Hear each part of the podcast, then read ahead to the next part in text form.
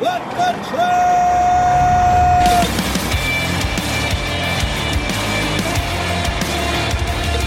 You are listening to Why the Truck? Are you ready to truck it? I'm Dooner here with Michael Vincent the Dude. Hey, everybody. Good Friday afternoon from a uh, beautiful fall day here in Freight Alley, man. It is gorgeous out there. Oh, yeah. I'm easing I'm easing into this cold. It's going to be nice. It's going to warm up a little bit next week, too. And uh, you're bit. all out here for F three. Yeah. Ten days away. I'm sure y'all getting prepared. We might have a little advice for you a little later in the show on some things to look into. Speaking of today's show, we got a really good one. We've got Project forty-four founder and C E O Jett McCandless. We do. Find out about fatherhood, running a multi-billion dollar freight tech unicorn, being at the helm during all this uh, disruption. Find out what visibility actually means, all those kind of things. We got Reliance Partners, Robert Kaferle. He's going to come on and tell you how to winterize your truck, get ready for winter so you don't break down and die out there. Uh, Bluebird's Phil Hyland. He's going to serenade all of us with a great play it forward, some music. We'll talk maybe about some entertainment industry logistics. We might even give you a preview of uh, OK Boomer with him. We got the maker of this game coming on the show Monday. There's some great trivia questions in here. Sweet. So might have to crack into those too. Um... And then we got to go to Hickson after the show to go to Spirit Halloween to get our costumes for next Friday's show. I'm looking forward to that, doing a little shopping. Yeah, so guys, there will not be a Halloween show on the thirty-first. That is F three week where the thirty-first kicks off. So our shows will just be on Tuesday, Wednesday, and Thursday live from the event that week. So it'll be a little different schedule. So next week on Friday, we will do uh, Halloween with NASA, too. It'll be a good time. Oh, NASA's on with Halloween. Perfect. NASA's on with Halloween. Love it. Hey, so my kids are getting a little bit older, eight and six now. And um, yeah. Thursdays kind of suck, right? I was always th- I'm thinking like, what is the one weekly day that like sucks for a kid? And like Thursdays, because then you, you still got Friday to go to school and all that. Uh, so yeah, yeah, yeah, I've been stopping at the local shop here in Infinity Flux and getting them some Pokemon cards. Oh, and okay. um, they've been getting into it. Some of their friends at school are into it. It's great. Uh, you know, and then I'm in there, and one of my addictions started to kick in. You know, in nineteen ninety-four, nineteen ninety-five, I was a young teenager. I started getting this game called Magic the Gathering. Yeah. Right? So uh, as I was getting my kid a pack, it's like cigarettes. You know, as I'm getting my kids a pack, I'm like, uh, why don't you throw one of those Magic Yeah, give me a pack there. of Pall Malls in there. Got this. So I, I opened it up, I cracked it open. They've got it's so much different than it used to be. Now they got apps and everything. And you can look at the values. Got a fifty-five dollars rare card in there. So like I bought a binder. Wow. And I don't know. It might be off, but then it got me curious though. I was like, does anyone in this industry even like play D and D or Magic or read into that nerdy stuff? All people ever like publicly talk about is how they go out and play golf right, or right. or like smoke cigars together or something. Yeah, yeah, yeah. You yeah. can smoke cigars during Magic in the right location, of course too. You can. Well, it turns out a lot of people in logistics actually do play this game. Andy Ellington, he said, uh, no one likes a quitter, sir. Let's go. Pretend it's Thursday every day and fill up that binder. Drew Pearson says, trade up until you get that Black Lotus. The Black Lotus is like a one hundred thousand dollars oh, is that right? card that came out in one of the original decks. Yeah. Uh, Sun Kim, he said, we need to start our own league. Jonathan Eichmann has a great idea. He says M T G leagues would be a huge improvement in networking event enjoyment, the next big craze. I, oh. I could do it, F three. Maybe I'll set up a little private Magic the Gathering session. Any of you nerds there you out go. Town? Rob Busey says, collect with the boys, Dooner. Good times, man. Lots worse habits. His is records. Um, it's Jake McCloud, he's C E O at X O F R. And these are like C E Os, wait, founders, wait. and uh, yeah, I mean, look at these guys. All the nerds are winning, right? I know. It's card, it's, Jake McCloud said it's called cardboard crack for a reason. This other guy, John, oh man, Jonathan. Um, this guy's a vice president at Merrill Lynch. He said, man, oh man, the memories, fill up that binder. Keep doing it. Clay Stronger says, uh, it's a tight-knit community, but we exist. Done deals that I used to play, but I wish I could. And it's so interesting. If you're uh, if you're tracking like the future trends on these, um, going back to this OK Boomer thing, if you think generationally, stuff like Pokemon Magic, they came out in the mid nineties. So now a lot of parents who yeah. grew up on that stuff are having kids. Yeah, and, and they're getting uh, them hooked on it. Well, it's a good way to jump back in with them and spend a little time yeah, with your kids. They kind of yeah. haven't been building the bricks and the Legos as much. Yeah, I, I don't disagree. It's also a great imagination builder. It is. You know? Yeah. Right? It's very cool. Let's tip the band. Let's get into some news. Fleets today cannot waste time waiting for fully driverless technology. Locomation's autonomous relay convoy systems are safe, legal, and profitable, with no federal regulations holding them back. Join Locomation for the fastest path to commercial development at scale across the U S at Tell 'em, Dude. Hey, go to locomation.ai forward slash no barriers immediately after this show. All right, headlines.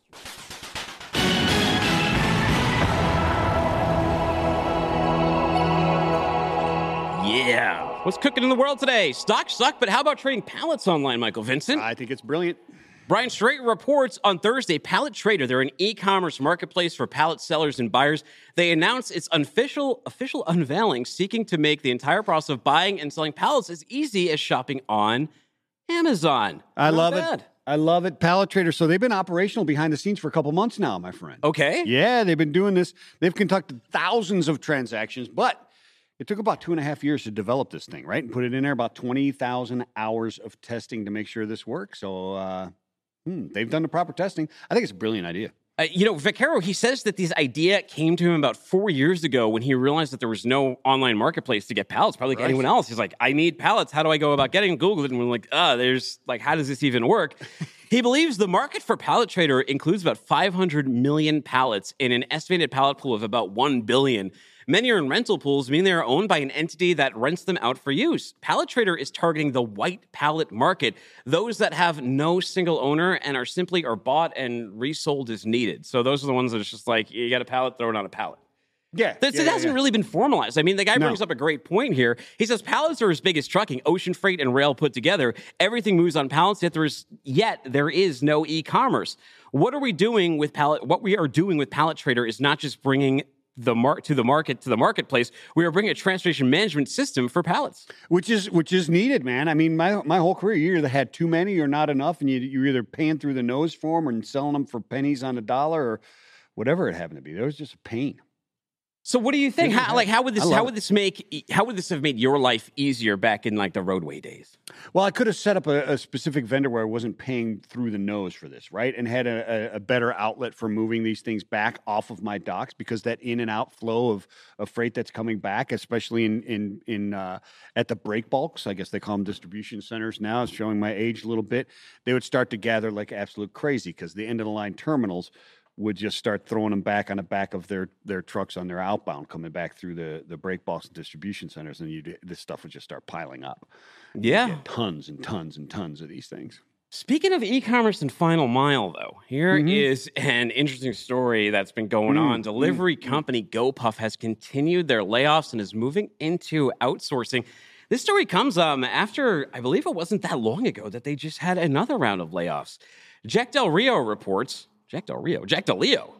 Jack Del Rio was Del Rio. Jaguars coach, wasn't Jackie he? Jackie Del Rio. I angered some Jaguars fans yesterday, by the way. I like, loved you, it, dude. I, I knew you would, but well, I loved it. I, was I didn't snickering. intend to, like, insult yes, the did. Jaguars personally. You were, you were, you were trying no, to get blithe. No, I was making an analogy. no, no.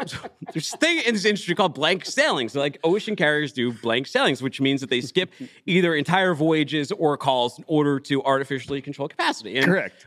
You already know of this happening in sports. When teams are bad or they can't sell the stadium, they, they tarp them. And the Jaguars just happen to have the best H D pictures of their own seats. Why don't they just put people's pictures pictures of people on there, three D um, images of people on there like we did during the pandemic, and fake like there's people in the stands? Ooh. Huh? They should do, oh, like ah. W W E is doing at the Thunderdome? Yes. Well, anyways, a few months after announcing layoffs to hundreds of employees, GoPuff has continued to trim their workforce. The thirty-minute delivery company last week cut just under two hundred fifty workers. People Eesh. familiar with the matter told Bloomberg on Wednesday. According to GoPuff, the layoffs affect the firm's customer service team and include a mix of full-time and temporary employees. The cuts are part of an internal restructuring by GoPuff that they said started in July. The company intended to eliminate the roles months ago, they say, but the process was delayed for uh, legal and operational reasons. I think they meant the word was optical reasons, though. Optical reasons, optical yes. Reasons. In July, GoPuff announced a company-wide re- reorganization and ten percent reduction in workforce as part of a broader restructuring effort to focus on profitability, the company told Modern Shipper Thursday in an email statement. The most recent impacts to the customer service team were part of this reorganization, which we have been implementing for the last three months. Not bad. Well, this person on Reddit, they say that the company told them all to go puff themselves. It says right here, post to Radiant Things nine thousand nine said, just let everyone know, GoPuff just terminated the, terminated the entire delivery partner support system, including me, and they're outsourcing everything to the Philippines. So you're not likely to get your emails, chats, tickets, and phone calls answered. But it doesn't end there. A lot of other people chimed in and they said, yeah, they have, as a former GoPuff employee, the entire pay team has been completely disbanded as well. You can expect to receive absolutely no replies for your pay issue. So a lot of trouble over there. Sad to hear what's happening there for the GoPuff workers, sort of like what happened with Slank, and now people don't know when they're getting paid. Yeah, absolutely. It's a little bit crazy. He's he's, he's uh, beating up on the uh, the Philippines, though. I guess right? so. A little bit. Yeah, I mean, a little bit, but I guess that's where they outsourced it. But uh, yeah, yeah. Make sure. Well, he took his job. I mean, I, I think in the context, it's somewhat understandable. I, I, agree. I agree. Well, here's two really quick ones, too. Um, check out these rotating yard dog seats they got in Europe. And my question is, why aren't these here in the United States? With the well, operator in mind. Why did they just figure this out now? We've had yard dogs and yard hustlers and Ottawas for a long, long time. This makes perfect sense. But look at it. You, you spin around, and then like he's driving like a train conductor here. Yeah. Just looking out the yeah, window. Yeah, yeah, yeah, yeah, yeah. We're driving in reverse. I mean, due to the I mean, we figured out how to do this with pallet jacks. I know. Now we like skipped an entire generation, and those things are going to be like autonomous. You can yeah. be driving back. I mean, it's re- it's just a jet. It's just a giant pallet jack, basically. I mean, I would like that right? in my uh, in my passenger car. I think it's awesome. I love it. Well, the the other one. This is just a weird story. It's a flatbed full of bees used to uh, used against the police during a tenant eviction. So. And here's the curious part. So show the, show the picture of this lady right here. So she yeah, that, says, that uh, your right. firearms are useless against my bees. It's a woman in Western Massachusetts, not too far from where I'm from. She was hot-shotting a flatbed full of beehives. She turned up at this police eviction, at, which was not her house. This was on October twelfth. Her name is Rory Wood. She's fifty-five of Hadley. Um, she arrives there. She jumps out of her S U V. She goes yeah. to the back of the flatbed. Yeah. She starts hitting like the beehives yeah. really hard, so they get all agitated. She starts knocking them over. The cops are trying to grab her. She runs off, comes back in a bee suit, holding a cone full of bees, and she walks up at the door, shaking them around like a lantern. You know, just angry bees at all these Absolutely police. Insane. You know, it turns out the whole thing was a publicity stunt. She's uh, Uh, she, yeah, she's she's creating an autonomous anti-eviction uh, organization. They're going to have these bees coming around. How do you even Just train for that? Around. How do you train I for that situation? I have no idea. I have no idea. It's absolutely insane. It's it's insane. Couldn't you take them out with like a shotgun if you're far enough away? Oh, like the, the pellets? Maybe yeah, like yeah, yeah. sound weapons or like uh, like a super soaker might even be. Yeah, yeah, yeah, yeah. Like or radio. Smoke. You need a smoke gun, right? Doesn't it put them to sleep or make them lethargic? Smoke, isn't that what beekeepers use? Well, it depends smoke? on the kind of smoke.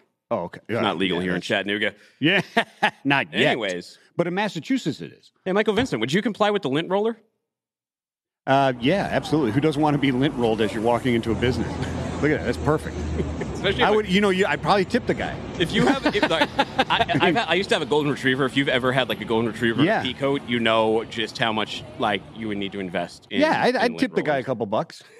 Wouldn't you? What if he lint rolled you and said, no, you, you got to leave? Yeah. Hey, look who I can see in the green room. He looks so handsome. He looks awesome as always. And I think he might have even gotten a little hair trim for his appearance today. It's Jett McCandless. He Freshly. is the founder and C E O over at Project forty-four. Jett, it's awesome to see you, man.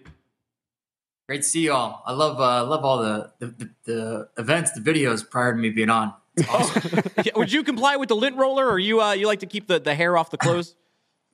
I, I definitely always need the lint roller. Uh, I do get a little scared on how easy uh, people just comply with someone standing at a door. That's yeah. that's alarming. yeah, yeah, it is. It's crazy, that's right? That's the key takeaway. I mean, you, you take their temperature and let, roll them a little bit. I don't know. Now, Chet, you had, you, you've had like a ton of big news, and a lot of it's centered around Project forty-four, but some of it's even more personal. You had a child relatively recently, and we've even traded Legos sure. and all of that. So I want to start off there because I know for me, fatherhood changed my perspective on a lot of stuff. And I was curious how it's changed you so far. Wow. Uh, so it's changed me quite a bit, more than I expected. You know, I never really had a, a huge desire to be a dad. I always thought life was really great and couldn't see all the advantages of it. But now it's definitely the best chapter in my life being being a father. I could share uh, just a, a, a few s- stories like quickly here, but being a dad has definitely made me um, much more uh, risk adverse. Like I went heli, I've been going heli skiing every year for about ten years. And I think last season was my last season. I was nervous the entire time on the chopper, mm. the landings, uh, everything. And, uh, you know, maybe good reason to be the, the following week that I left, uh, you know, someone, someone died up there, unfortunately. So, those really high risk uh, situations, I, I, I'm, I'm less less excited to be in. Business wise, it's probably really focused. No, that, that's that's totally true. That, that happened to me as well. I did that back in the day as well. It's crazy fun, but yeah, after a while, you start thinking about these things. But as you've been developing as a you know a business leader, obviously in, in visibility throughout the world, has that changed your perspective on your job there as well, and how important actually you, that is? Yes, absolutely. Uh, it's had some impacts for a number number of reasons. One, it is kind of weird once you're a, a father or a parent, you kind of have this alumni. Uh, at least I feel this way. I haven't talked about this with anyone, but perhaps on uh, What the Truck is the Place. But it kind of feels like anyone that's a dad or a mom, like I immediately have more of a bond with them. So that's kind mm-hmm. of uh, bizarre when you think about it. And so that that that bond that you have with people, it's international. So with an American and speaking English as a first language, um, that could be uh, when you're going to other cultures, it could be difficult to find what that bond is. You know, try to find it in logistics, supply chain, or business, or being a good human. But when you uh, what's international and what always translates well is being a parent. So that's that's impacted yeah. visibility globally. Yeah. Oh, no, I, I totally hear you. You know, there's things like that I wasn't prepared for when I became a dad. There's certain things that like, oh, it's almost like this sort of another step in its completion to to manhood. There are things that turn on inside you, especially empathetic things like you even mentioned so eloquently there. In business, it, it translates not just that home life, but it translates into business because first you have this icebreaker with kids and everyone can sort of understand and relate yeah. that. But you understand your employees and people's motivations a lot better because now you you have those right in front of you as well. And a lot of people are guided by the same ones, but it also helps you understand your parents better too, which has been cool. That's right. one hundred percent. So yeah, what has that been like? Like, not only are you the father to this this super precious child, and I found it interesting, the extreme sports thing, because I know, like, about a year ago when I interviewed you, that came up, and I was like, doesn't that make your investors nervous? Does it make you nervous? Does it make other people nervous doing heli skiing? And you're like, eh, devil may cry, but kids change perspective. But what has it been like during this great period of disruption and massive growth for Project forty-four, traveling the world, being at the helm of this company?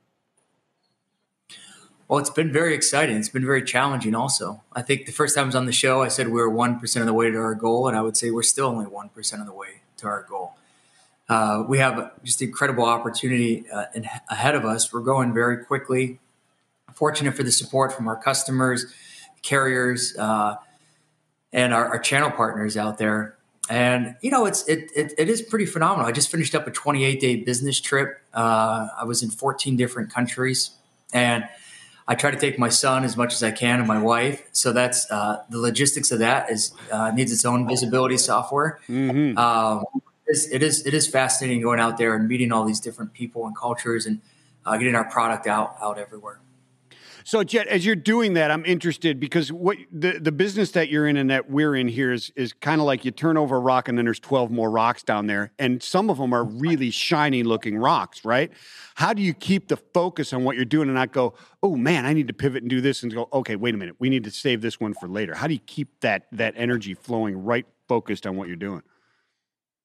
Yeah, it is a bit of a t- tug. And I think, you know, as an entrepreneur and someone who likes to solve problems, just having that discipline and being aware of it does require some some skills and some sharpening and even executive coaching. And uh, we have a value at Project forty-four, which is real talk. And so making sure other people around the table are using that value, real talk, and saying, now is not the time to start a new product, mm-hmm. or we can't, can't. We have thirty-one S K Us that we service uh, around the world. So that's, that's a lot of S K Us. It's uh, abnormally high. So one could make an argument we've already started to do uh, t- too much many years ago. We haven't been adding S K Us uh, for, for a while, uh, just trying to hone in and get those core foundational products really elevated to the next level. Now, when you and your team look at what's been going on over the past years, and especially this year, where the, we're seeing that other end of the bullwhip effect, and we're seeing that, that steep drop-off, and you have companies like Levi's and one company after the other, especially in retail, saying, you know, we're canceling orders until next year. And we're all seeing it in peak season right now. Is what we're seeing in the data surprising you? And what are you seeing? What is your take sort of on at least the, let's not, let's say U S before we go global. What's your take on what's happening, at least coming into the U S? I think one of the most interesting trends that's kind of, I didn't see it picked up too much, but it's something people had talked about for, for a couple of decades. And that is now that the East Coast uh, is importing more containers than the West Coast. And I remember back in the nineties, people talking about that this, this trend would likely happen. Like most things in transportation logistics, I think it happened, took longer to happen. But that's a pretty big, um, uh, that's a pretty big moment to really consider in, in supply chain.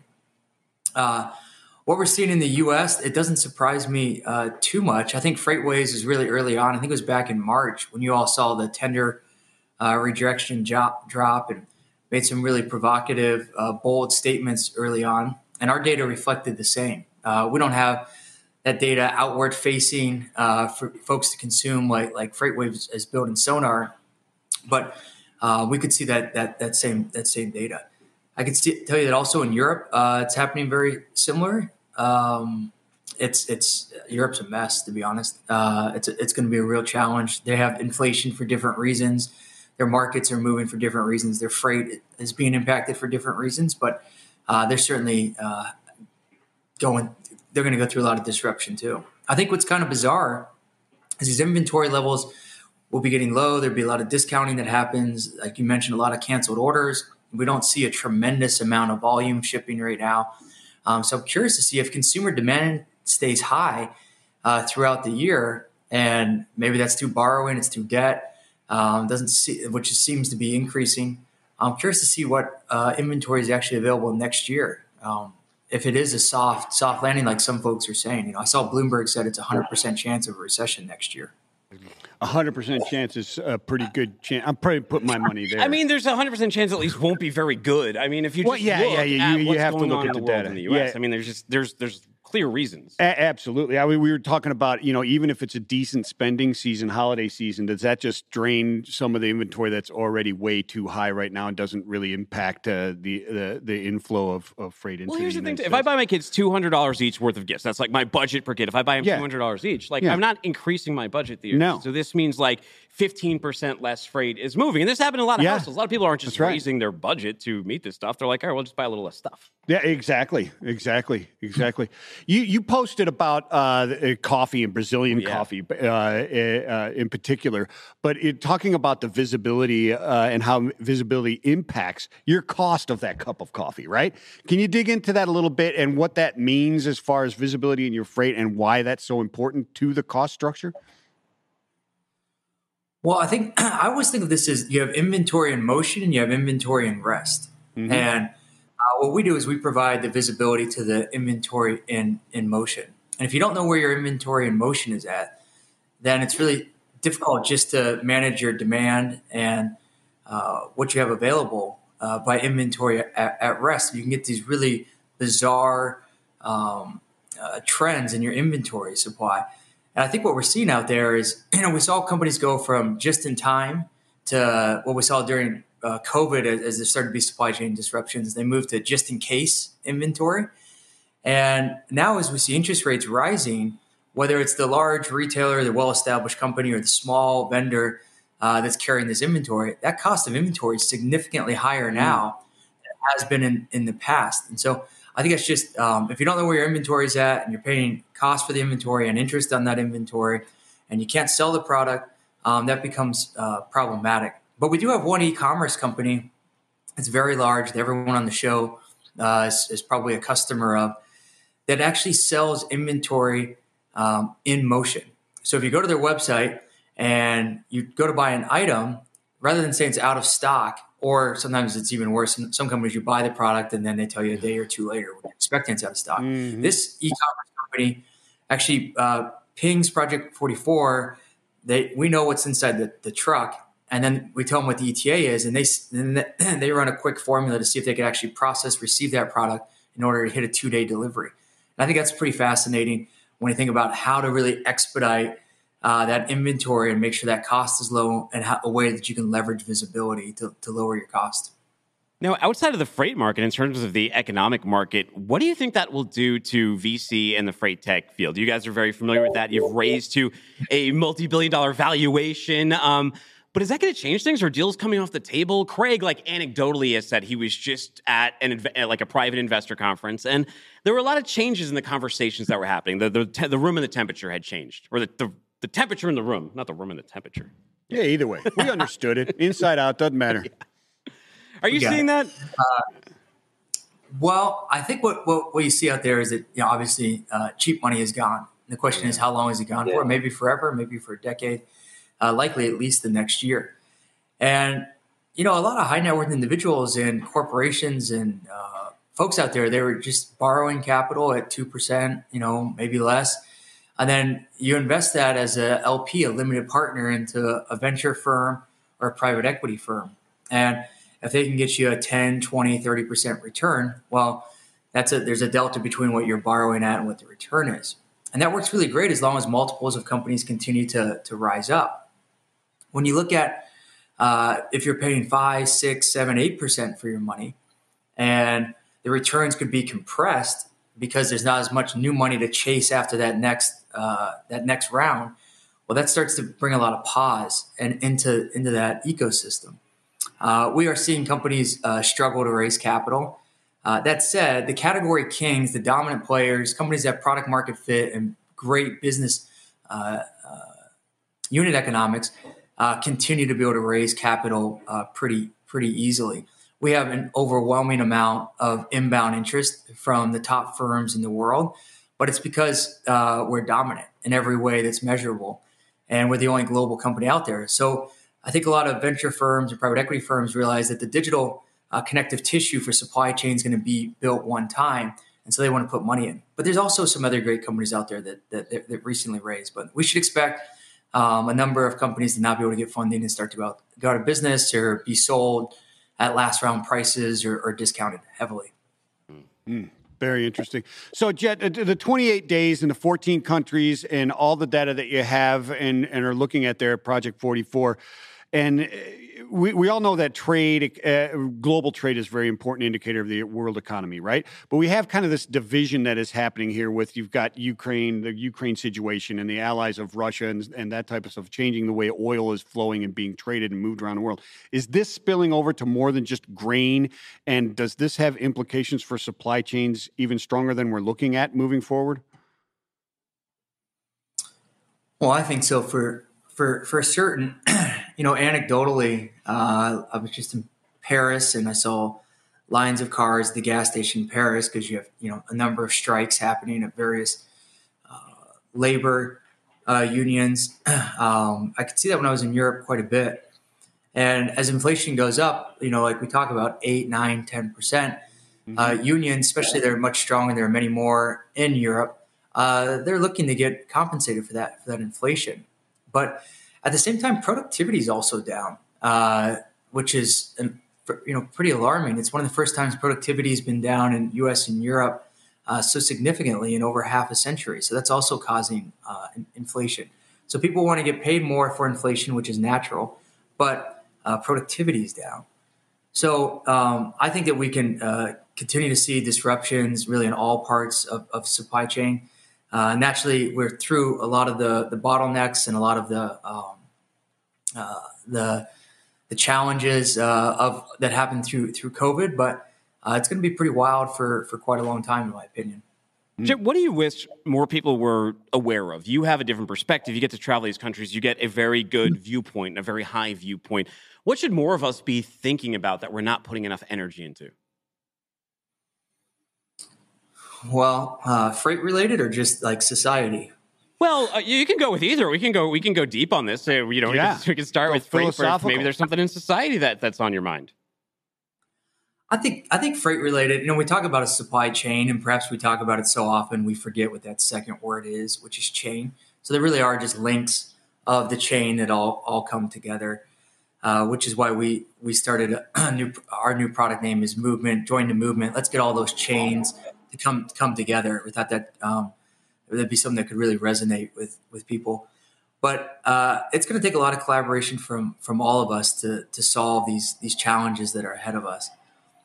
And I guess I'd probably tie that all in together. It's like, you know, there's eight billion people on the planet right now. There's about eighty billion humans that have been alive. So about ten percent of total human population is what's what's alive right now. And um, I think that, you know, like true collaboration. And I just think so much of the topics out there are polarizing. They're just meant for clicks rather than uh, to get together, you know, humans to really join together to to solve, solve, solve problems. Um, how divided uh, not only this country is, but other countries are. We could see it in elections um, and we could see uh, obviously wars happening. Uh, mm. It, it obviously saddens me. It concerns me. But I think we're better. Uh, I think people are better. And I really w- hope that we can invest in mental health and we can uh, really talk about some of the fun- fundamentals like, you know, great diet, good exercise, not too much blue screen, you know, take yeah. some time to have some relationships with people. And I think it fixes supply chains and it fixes mankind. Well, you know, we can start by reading to our kids. So before I let you go, you had a picture on LinkedIn of yourself of yourself reading to your child, and it got me curious. What's your favorite book so far that you have read to your kid? What have you taken the most enjoyment in? Oh, well, you know, he, he maybe was tolerant for like half a page of, of that book. That's a fantastic book if you haven't, haven't read it. Um, what is uh, his favorite? Tr- his favorite book is uh, Little Blue Truck. That's my favorite one to read. Not so I don't bad. know if you know that one. Uh, no, I do. I know. It's got a song to that one too. Yeah, yeah, yeah. Good. There's a book. Yeah. Hey, Jett, thank you so much for your time today. We appreciate it. Congratulations to you and the Project forty-four team on your continued success. I appreciate it. Thanks. Cheers. Thanks, Jett. Cheers. Always a good time catching up with Jett. Oh, yeah, yeah. Good yeah. guy. It's amazing how he maintains his perspective on life with all the success that they had there. You know, I remember being at like FedEx Trade, and there was always this sort of like assumption amongst like the workforce that the higher ups were like always out doing nothing. Out of, like yeah. Jet's out there running around the world doing doing deals and setting these things up and getting yeah. perspective and getting his family involved. It's a lot of work. It's a lot of work. It's a lot of work, no doubt about it. It doesn't just sit there and collect a check. No. Hey, X B O is driven to put your freight first. With coverage in ninety-nine percent of U S zip codes, as well as key routes in Mexico and Canada, X B O will help you get your shipments where they need to go, on time and damage-free. All fine-tuned by over thirty-five years of world-class L T L experience. To learn more, go to... Hey, go to L T L dash solutions dot X B O dot com. All right, let's keep some people from freezing to death in their trucks. We got to catch up with... Oh, yeah. Kaferle, he's director of safety and Reliance at Reliance Partners. What's up, man? What's up, fellas? You know, we have another guest in studio that's coming on after you holding a guitar. We should have had you come down with your guitar, Bobby. Oh, man. I am not far away, so maybe we can do that. Next be, time, next yeah, time, come absolutely. in studio, bring the guitar. We'll, we'll keep you on extra time just so we can hear those things sing, my friend. Oh, excellent. Excellent. Love well, to hey, do it. Hey, winter is coming up, right? You might your truck may break down in the middle listening to some Rush, you know? Yeah. Presto. Freezing. Absolutely. I love yeah. that shirt. That shirt is awesome. What do drivers oh, need to what do drivers need to know to be prepared for winter? Well, I tell you, um, you know, we can talk a lot about a lot of cool things, F M C S A regulations and all that, but you know, I've got I've got three sons. We're a bland, blended family. We got six kids, my wife and I, and uh, my three sons are all Eagle Scouts, uh, went through Boy Scouts, and really um, the motto is be prepared. And mm-hmm. it, it, that's a passion, because when you need something, where you, when you're in a situation where you have to have something, you know, that's the time you think, well, I wish I had done this, or I wish I had done. That's too late. Start and be prepared. Think ahead. If you don't need something, you don't need it. But if you don't have it and you need it, that's that's a crisis. So think ahead. Yeah, absolutely. And you've got we've got uh, cold weather happening right now. Most people might be thinking, "Hey, I'm going up to uh, the Great Lakes. Not yeah. much snow this time of year. Nah, maybe a foot or two, maybe plus." Right? What are some of those things that somebody should be stocking up on in their truck? Well, I, I tell you, it's it's really common sense stuff. Um, you know, you can survive for a while with just some uh, water and um, snacks. You mm-hmm. can survive for a while. Um, a candle is always a great thing. It gives you light. It gives you it gives you uh, heat, and honestly, it gives you hope. So those three things will keep you going for a while. Just crack a window while you're you're using a candle. I was going to say scented. I was going to say scented or non-scented. You know, it, it depends on the mood of the day. So aromatherapy, you know? Well, you're flannel scented. That's right. That's right. Get get something that, that's going to keep you calm. You know, we, we laugh, though, but there were a number of stories on FreightWaves in the national media last cold season mm. where there were trucks broken down for days, right? There were yeah. we even covered the people who came out and they brought meals to people. Yeah, that's they were right. Stuck. This that's can right. actually this can actually happen. If you're stuck for days, you're gonna get cold. What should you be putting in the truck to keep your ass warm? You know, extra clothes, blankets, those Mylar space blankets, they take up zero weight. They take up zero space, and uh, they keep the heat in very well. Extra socks, blankets, uh, water. We talked about food, water, you know, batteries. Um, really getting a portable battery is really cheap now that you can charge your cell phone on. So um, just keep those things, uh, an emergency kit. Just keep those things in your truck, and um, they don't cost a lot. You put a kit together, leave it in your truck, and you never know when you're going to need it. But when you do, you'll be thankful you have it. You have to stop by a conference, right? Like if you go by a, like a modern conference these days, you'll yeah. walk out of there with like twenty-seven uh, chart like pocket chargers. Oh yeah, you could charge. You could charge the whole neighborhood after get, one conference. Oh yeah, after one, it'll be great. That's, that's yeah, absolutely, absolutely. What about heat? You talk about the Mylar blankets, which are great, and and the gloves, the earmuffs, and all that other kind of stuff. What about heat sources? We talked about a candle, but other people are going to bring in a hibachi grill and start uh, lighting coals on fire inside there, right? What do we need to know about that and safety there? Yeah. The chemical hand warmers are fantastic. Uh, you know, there's there's nothing that is, is dangerous about those. Uh, just um, you keep those, and, and they're they're very good to use. Um, quite honestly, uh, you can get you can get electric blankets that you can use in your truck. Um, you can get those off of any website that um, sells a lot of stuff and ships it to your house next day. How about regulation-wise, right? Not getting in trouble driving in bad weather. What does a driver need to know in terms of like hours of service? Let's say out on the road, blizzard starts kicking, mm. the snow starts getting bad, and you're maybe two hours out, but you don't want to park because you've only got thirty minutes left of service and get stuck right in the middle of the eye of the storm. Yeah, there, there's regulations, that exemptions that you could utilize. Um, be cautious with that, though. If the rules are you can use a... a, a weather event to extend your driving time for up to two hours. The thing is, is it is it something that you should have known or something that you could have known? Um, you know, if there's a tornado, something like that, that's something that you can't predict. Winter coming off of, or snow coming off of the Great Lakes uh, in Rochester, New York in the middle of January, and you're going to use that exemption. Check the weather. Absolutely. The thing is, though, if it's bad, pull off before you have to make that decision. Find a place to park. It, it, no accident, no de- or no delivery is worth your life. So just make the smart choice and pull off, and and uh, find yourself a place, safe place to stay. Yeah, the yeah, best way to absolutely. avoid an accident is man, not to get into one. That, yeah, and that neck of the woods that you're talking about up there, man, ground blizzards will get you in a heartbeat out there. You can see clear blue sky, but you can't see a foot in front of you for, for days oh, sometimes. What about what about uh, what about boredom? How how important is it to keep yourself from just sitting there going stir crazy, right? Well, yeah, that's that's part of that mental state. You you have to keep yourself in, in a good mental state. Um, You can download podcasts, um, music onto your phone. Today, there's there's plenty of options, books, books on tape, or books that you can download to your your phone. There's plenty of options to keep you entertained. Um, back when I was driving for a living, uh, we didn't have cell phones, and we didn't have the uh, modern conveniences of today.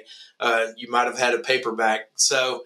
Um, Just keep yourself, keep yourself entertained. Music's always good. Listen to Rush. That's correct.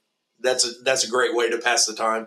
Um, but yeah, any, um, any music that you enjoy, things like that, books. How and about, if you uh, get really, you get really bored, F M C S A regulations, you know, every uh, truck has the green book. Yeah. Just read uh, that. That might make you risk. That might make you risk the, the road over That's there. A, yeah, it's good for insomnia too. Before really I let you go, how about outside the truck visibility for other motorists? We're talking about really bad ah. weather, so people probably are not going to see you, and you might go to sleep because you're stuck overnight. What should you be thinking about so people don't crash into you? Yeah, flashers. Keep your flashers on. Lights on. Um, triangles. If you if you're parked anywhere close to the roadway, um, triangles. You want to keep those things out.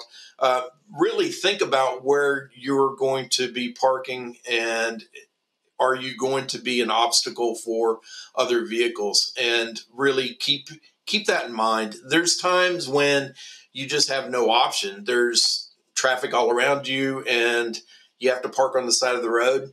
Just uh, do your best, make yourself visible, uh, keep those flashers on for sure, and put your triangles out. Mm. Very cool. Well, if there's an article version of uh, what Robert's kind of told us you you hooked up with uh, Jack, or one of her writers over here, was published the other day on FreightWaves dot com. So if you need a, a resource other than this, you want to pass it out to your people, either share this episode or get that article out to them. Hey, Rob, thank you so much for coming on. Keeping Trevor safe Thanks this winter. Appreciate Thanks it. Thanks for having me, guys. Take Have care. Have a good weekend. You got it. Take it See easy. Y'all. Meanwhile, that is not Randy. I need to teach him this trick, though. This is awesome. Oh, yeah. Now, I wonder how long this dog's been doing this for, because as you see, he just runs right back down. It's a total loop here. For a long right time, he could do it. Right back down the slide. Oh, yeah, he'll do it all day. Oh, I just yeah. wonder how long he's been doing this. Yeah, I don't know. He's probably still out there right now. Yeah. I don't know. Well, right now, Bring we got a slide out there. With you. Hey, you saw those guitars in Rob's studio, and I think yeah. that Phil Hyland, our next guest, was probably getting a little envious looking at that wall. But he's a uh, business development over at Bluebird Express, but more importantly, he's a great guy with uh, with an axe on his leg. What's up, Phil? How you guys doing? What, what a great you... show, you guys. Uh, man, I feel like I just been to school. I learned so much from Jett and then Robert. That's awesome. And always to see guitars, you know, it's so true. Music's a great way to kind of step away. Like at my desk, I have the guitar right near me. You know, if I'm going, I, we do so much, whether you're a freight broker or you're a driver, you got to do all your own admin work. And there are just times I have to stop with the billing and I pick up the guitar just to chill out for a second. You just like, even just, ah, you know, strum a note. Yeah. And, uh, he makes a great point. So like, I, I have really bad A D H D. And yeah. It's very easy for me to like, fall into hyper-focus on stupid sure. stuff like like Reddit or, sure. or my phone. And the great thing about practicing guitar, one of the reasons I got it, is it occupies both my hands and like my mind. So yeah. I can't, I, I can just be in that one thing. Yeah, so many other things I do, there's ten billion distractions that can go on at the same time. Yeah, there's so many different practice techniques and doing spider walks and practicing the cage system, whatever, that it will just like occupy your mind to do that. You ever just pick up a guitar and, and just hold it because it's like this crutch that just kind of, it just feels better to have it in your That's hands nice. Than not? It's and protection, not it. Right? It, it's like a it's like a shield. Yeah, yeah. I'm, yeah. Not, I'm nothing without it. Now, before before we ask you about, about that guitar there, because I think there might be a story to it, we just saw the ones in Robert's office. You walk into his office, which one are you grabbing off the wall? I, I'm not even a bass player, but I was looking at that bass. I don't even know what it was, but it looked cool. I'm like, oh, I'll try that. Yeah, he had a nice Jaguar sitting there on the. On yeah, the wall too. yeah, he had yeah. a great selection. Yeah, he had a Firebird. That's Firebird, exactly yeah, the Firebird was the bass. It was the yeah, Jaguar. Yeah, it's nice. Philly, you Absolutely. play a little uh, guitar. Tell us about your guitar, and then we'll get in. Maybe we'll hear a song from you. You know what? It, yeah, it's so funny. Like I was just thinking about like why am I on your show with a guitar? But and I think a lot of you guys and gals out there can relate. Like I got into this business not even thinking about getting into the business. I was doing like loadouts for Lenny Kravitz after he'd come off of a tour. You know, we'd break down all the staging and, you know, put all his drums and all of his equipment into a, a warehouse in New Jersey. And I was in a band too, so I was booking my own tours. But then I kept getting these jobs like, hey, can you do a Winter Garden show for Whitney Houston? So I became a rigger and I started to do front of house load-ins. And then I went on tour, I made an album, and I was never gonna be a logistics guy, but here I am. So it kind of does make sense, like why a lot of people in the business have an affinity for music. Um, and, you know, just in my travels, like this guitar, there's an artist named Tim Armstrong. He's from the band Rancid. And you can look him up. He's got, you know, some great hits, and he's written big hits for other artists. He's a total punker. But this is, uh, Fender put this out for him. It's called the Hellcat. And this is like the kind of guitar, like, this is my go-to now. Anyone can, it's in a sweet price range, um, easy to play. You can play it for live shows. I do so much of my writing on it. I just put fresh strings. It sounds so good. Yeah. So it's it's a total pro. And uh, Tim and his team sent this to me a few years ago, and um, because I've got a relationship with one of the guys over there. And it's it's just a great axe. So, yeah, music, logistics, rock and roll. I still well, write. People, musicians love their axes, man. Well, I mean, yeah. you, you, it, it sounds like you sleep with that thing. I love the inlays on it. I wish we had a better picker, uh, picture of it. Well, you said that question about the like, why would I come on with a guitar? But I mean, one of the secrets about this show is that the show is about the people in logistics. Yeah, what, right. what absolutely. Okay. And what drives the show? This yeah. is like a magazine show to highlight people and what they do. That's why we don't always yeah. highlight a bunch of logistics concepts. We want to meet people because it's not that easy to always network in this business mm-hmm. and meet everybody. Let's hear one of your songs, though, Phil. I know all your catalog is available up on Spotify. You can look up Phil Hyland. That for your audio listeners, that's H Y L A N. You can look up up on Spotify. Introduce mm-hmm. the song, though, and let us hear it. Yeah, you know, I just it's so funny how, like, songs open doors. Like, I, I wrote a song called Tennessee River Song. I was kind of going through a dry spell. A friend of mine in Chicago was like, man, just sit down with a you know white piece of paper, try to bang something out. So I was like, okay, let me try that. You know, Tennessee River, as it flows, sings a song that we both know. Day and night the chorus rings in the valley below. So I was inspired, you know, I'm a, an L A guy that moved to Tennessee and um, fell in love with the river, and buddy took me bass fishing. So that, that song, I wrote it, I recorded it, came out, and then a guy in uh, up on Lookout Mountain heard it and he said, hey, we're developing a golf resort with Hilton called Macklemore.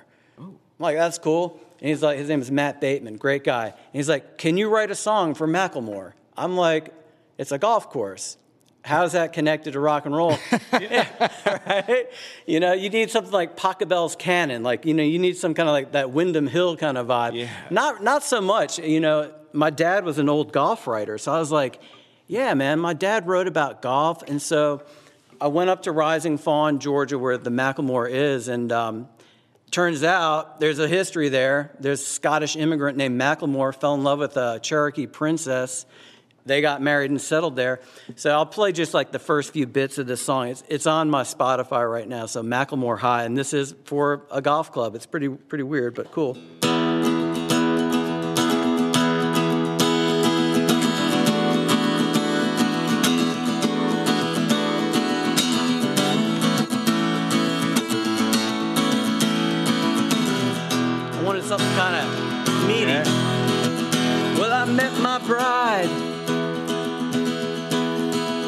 In a springtime rain, and I took a little walk with her to a higher plane, hidden mountain road where the bluebells grow. I married my girl right there in a cedar grove.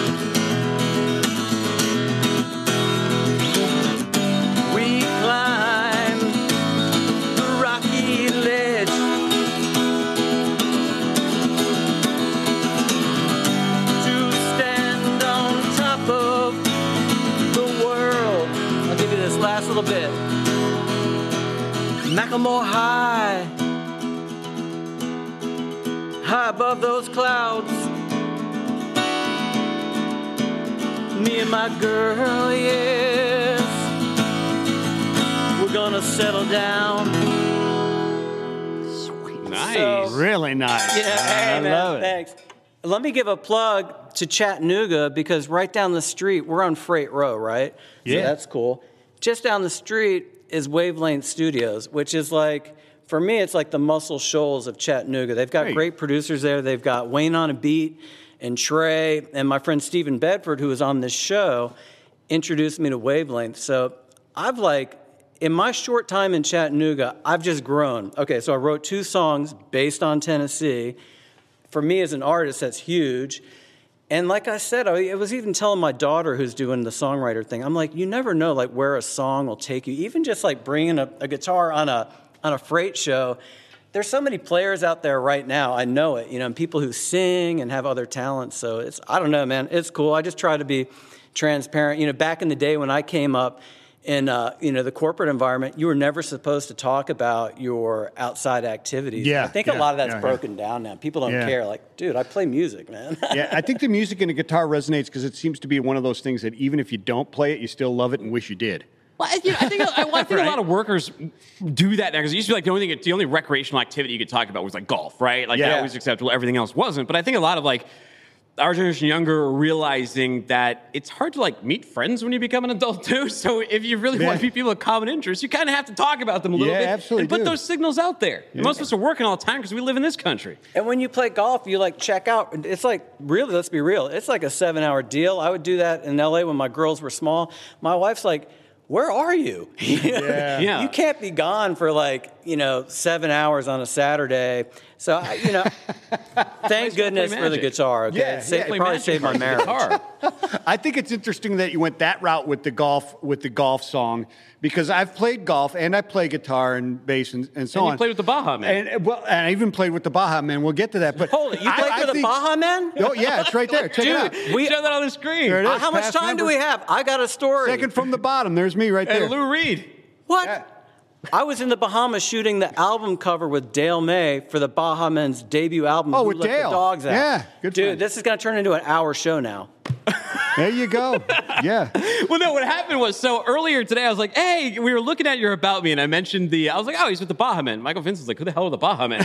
I was like, who let the dogs out? You never heard of Who Let the Dogs Out before? So I'm giving him so much shit about it that he goes to the Wikipedia and looks up Baja Men, and he's like, well, I bet you didn't know Lou Reed was in the Baja Men. I don't know if it's the same Lou Reed, though. Was Lou Somebody Reed, named it, Lou Reed. It's right there in black and white. Was and, he there on the island with you, Phil? Lou Reed? Yeah, the ghost of Lou Reed, maybe. The ghost, yeah. Over on the wild side out there, on the island. Dude, that is crazy. It's such a small world, man. It's such a small world. Yeah, it is I mean, a small world. A lot of people don't know Sweet Jane was originally called Who Let the Dogs Out. Well, let me ask you something. Do you ever... Don't put that picture in me. That's like the worst hairdo, man. I hate that picture. I swear... Let's show like a, that picture again. He hates it. What picture does he hate? That's like what they call helmet hair now. It's like a oh five hairdo. I didn't uh, know any better. I don't know what's going on. It's the uh, cover of your album. Wait a minute. You got guy liner on in that picture? Bro, maybe. Emo's coming back. You know, out of all the pictures, McCann, you got to pick that picture. Wow, that looks like your Cure days. Angry. Our production guy Tanner was just at like a My Chemical Romance show. That's very like, you know, two thousand four. True. True, true. There you go. See, he said right in my ear, it's coming back. That and it's Pokemon cards, Pokemon and My Chemical Romance, and Phil's uh, haircut that's on the cover of that album. Phil, you ever do? Uh, you ever do like a like an improv song, like a trucker blues song? Like if I played you I a video do, of an man, angry trucker, I, you think you might have I a song? I wanted to ask you guys, like, do you guys have a theme song? No. Well, well, yeah, we have a song that like opens the show. That's that's a theme song. Where'd you get it? Like, who wrote it? Where's it from? I don't, you know, it's this guy named like the Lord of Lightning, but then um, like that's just the bass, and then like I put the cowbell in there, and then uh, the guy yelling um, "What the Truck" is this the same guy who was in the Mortal Kombat commercial. Like okay. The old Mortal, I was like Mortal Kombat. I found him on Cameo, and I reached out to him, this guy Kyle Wyatt, and I was like, hey, can you yell "What the Truck" like you yelled Mortal Kombat? So he he did that for us. And Maybe then, we um, could do like an alternate because he kind of. He's already running with the idea. You definitely need that, what the truck, almost yeah. like a Run D M C beat. So, you know, maybe we could do a tune where it's like, that's our chorus, what the truck. And then I've got all these lyric ideas for you guys, like, my driver fell off my load. What the truck. Can someone please help me make a D O? I don't know if you've ever been a freight broker. Sure. Yeah. Or can you help me learn how to transfer a call and use that email program called Front? At the office. Anyway. Oh, never mind. That, that that line sucks. Uh, what the truck? Why are you so expensive? Shipping is expensive. Yeah. It is. Although right. not as much anymore. You can tell me these lyrics are terrible. I'm just trying to help you guys. Well, that's okay. Well, you know, we don't typically uh, sing our theme. We did have an angry trucker. I don't know if we have enough time for him. We had this angry trucker, and we're going to write a song, so we might have to save him for uh, for next time. He was really pissy. Hey, but you did quick. Get your hands dirty, so tell us this story really quick to give you a little credibility. You were out there doing some Dre. Play that oh, tape. Oh, yeah. Dude, I'm so glad you found that. So that yeah. is my cousin Larry in Memphis, and he does Dre, and he does a bit of the yard jockey stuff, too. So I was down there with him, and he's like, hey, I got to move some cans on a Saturday before we go fishing. I went out with him, and it really, and that's when I was doing drayage, uh, brokering. Dude, these guys work so hard. I I just have profound ex, uh, respect for everybody, Amen. Even the brokers, everybody like at Steam Logistics, all these companies I used to work at. Man, people work so hard. And dude, that guy was just schlepping it. You see how he's moving in and out of that truck? Absolutely. So, Phil, do you pull the whole, hey, whoa, I'm, an, I'm a musician, man. I can't crank those dollies. I can't hurt my hands. This you is got, my living. Hey, man. Dude, I was in Atlanta loading a fifty-three footer two weekends ago. I mean, sometimes you just have to, it, you got to do what you got to do. Yeah. You know? All right, Amen. Phil, I have, before we let you go, to uh, promote Monday's show. We got this. We got Freight Caviar coming on, mm, and we yeah. also got oh, like the that. maker yeah. of this game, OK Boomer. He sent us here. It's got trivia from all these different generations. You look Gen X to me. I'm going to give you some Gen X questions here. You okay with it? Uh, well, I got one yeah, question go ahead. here. All right. One. What was the term coined in the nineteen eighties for a young professional who is peaking professionally in this decade? A yuppie. It yeah. was a yuppie. Hey, a little cowbell. Wow, I even Death knew to that yuppies. One. That was so easy, I knew it. Where's the next one? All right, do we got another one? How about one more right here? You got right a whole box here. of them.